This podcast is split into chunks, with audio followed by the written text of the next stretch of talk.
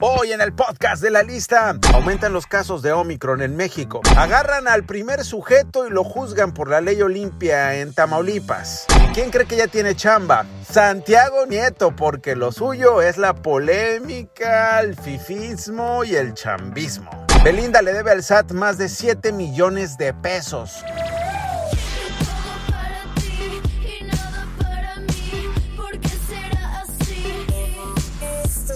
La conductora Inés Gómez Montt y su esposo Víctor Álvarez Puga buscan colaborar con la Fiscalía General de la República. El podcast de Nacho Lozano es presentado por Baby Crazy, tejiendo sonrisas desde 1973. Yo soy Nacho Lozano y comenzamos con el doctor Muerte, como lo llaman en la oposición al secretario de Salud Hugo López Gatel, quien dijo que el próximo año se va a aplicar el refuerzo de la vacuna anticovid para el personal educativo en México. Además dijo, ojo, que una posible cuarta ola por la variante Omicron no representará una alza en las hospitalizaciones. El mismo que al principio de la pandemia, ¿se acuerdan? Decía que 60 mil muertes era el escenario catastrófico y vean cuántas cientos de miles llevamos. Ya tenemos también la programación para la vacunación al personal educativo, que será, eh, se arrancará eh, al inicio del año y también será para todas aquellas personas que fueron vacunadas en forma específica por ser personal educativo. Hasta ahora hay 42 casos de la variante Omicron confirmados en México.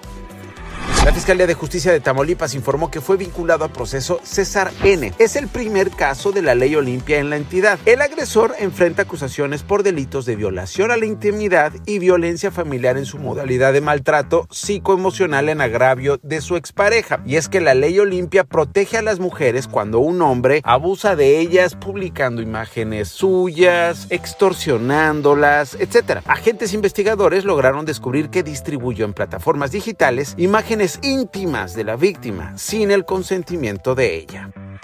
En Amecameca, Estado de México, fue detenido Carlos Daniel N. Por cierto, él es el presunto feminicida de una adolescente de 13 años, hija de su expareja sentimental. El feminicidio habría ocurrido el 29 de noviembre del 2020 en un domicilio de Ixtapaluca. Carlos Daniel se encontraba solo con la adolescente a quien la sometió, le tapó los ojos con cinta adhesiva, la agredió sexualmente y luego la estranguló para evitar que lo acusara. Fue ingresado al penal de Chalco en el Estado de México en cumplimiento de una orden de aprehensión.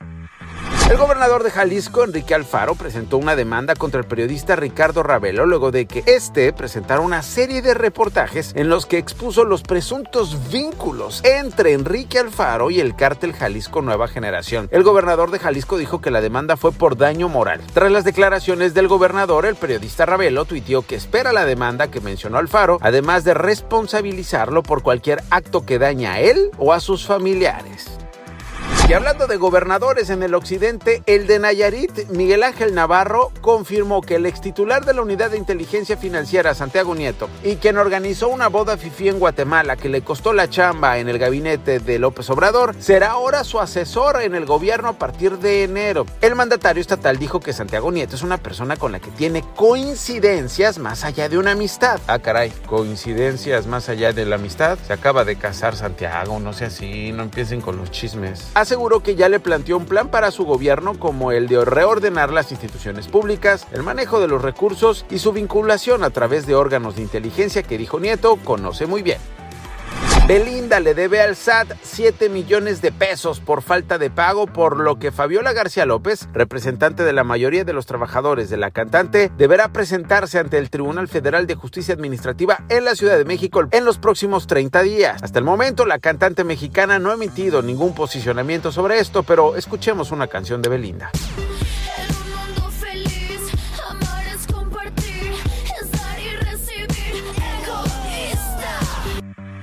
La conductora Inés Gómez Montt y su esposo Víctor Álvarez Puga podrían colaborar con la Fiscalía General de la República. Todo pues en el marco de, ya sabe cómo se negocia la justicia mexicana, el copelas o cuello. La presentadora y el empresario podrían otorgar información a la dependencia federal para ubicar, pero también detener y procesar a dueños de compañías y exfuncionarios públicos que durante años defraudaron a Hacienda. En septiembre la Fiscalía emitió una orden de aprehensión para Gómez Montt y su esposo por lavado de dinero.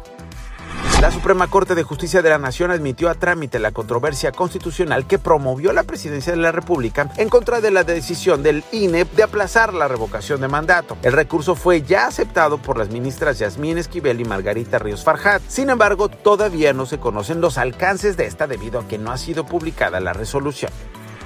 Y fíjese lo que pasó en Coatepec, en Veracruz. Varias horas de retraso hasta que se realizó la audiencia de José Manuel del Río Virgen, el secretario técnico de la Junta de Coordinación Política del Senado, acusado de homicidio contra René Tobar. La defensa de Río Virgen pidió el aplazamiento tras argumentar que uno de los peritos que participaría en su defensa tuvo un contratiempo en la carretera. Ahí mismo, fuera de los juzgados, familiares y amigos de José Manuel del Río se manifestaron para exigir su liberación. Luego de que el Ejército y la Guardia Nacional, así como la Fiscalía de la República, realizaron en Culiacán, Sinaloa, el decomiso de fentanilo puro más grande de la historia, estamos hablando de 118 kilos con un valor de 970 millones de pesos, el Departamento de Estado de la Unión Americana anunció una recompensa de 5 millones de dólares ahora por información que lleve la captura de Aureliano Guzmán, el guano, hermano mayor del Chapo Guzmán. El guano no es solo un narcotraficante acusado de hacer negocio con la heroína, el fentanilo y la cocaína. También es acusado junto con los hermanos Roberto, José y Heriberto Salguero Nevares de ser el responsable de al menos 63% de las 96 mil muertes por sobredosis ocurridas en la Unión Americana entre marzo de 2020 y el 2021. Por cierto, este 2021 es el año con más extranjeros presentados ante el Instituto Nacional de Migración en México. Entre enero y noviembre, el gobierno de México detuvo a poco más de un cuarto de millón de migrantes. De acuerdo con datos de la Unidad de Política Migratoria de la Secretaría de Gobernación, fueron detenidos, fíjese, 252 mil migrantes, de los cuales 108 mil, solo 108 mil, provenían de Honduras. Y para cerrar, cochinita pibil, y es que fue designada como una de las comidas favoritas del mundo por el prestigioso mapa interactivo Taste Atlas Awards 2021, el Atlas del Sabor 2021. Este platillo yucateco fue seleccionado como la mejor comida del mundo en el ranking de comida, resultado de recomendaciones de 26 críticos gastronómicos. Madre mía, qué gusto. Estos 26 críticos degustaron los tacos de cochinita pibil en el restaurante restaurante de antojitos yucatecos El Turix, el que se ubica en Polanco, en la Ciudad de México. ¡Bomba! Felicidades a Yucatán. Recuerde, si se quiere enterar de las noticias más relevantes, dele click al podcast de la lista en Spotify. Soy Nacho Lozano y yo se las cuento todos los días. Clic y las reciben así de facilito. Estas fueron las cinco notas más relevantes del día con Nacho Lozano, presentado por Baby Crazy, tejiendo sonrisas desde 1973.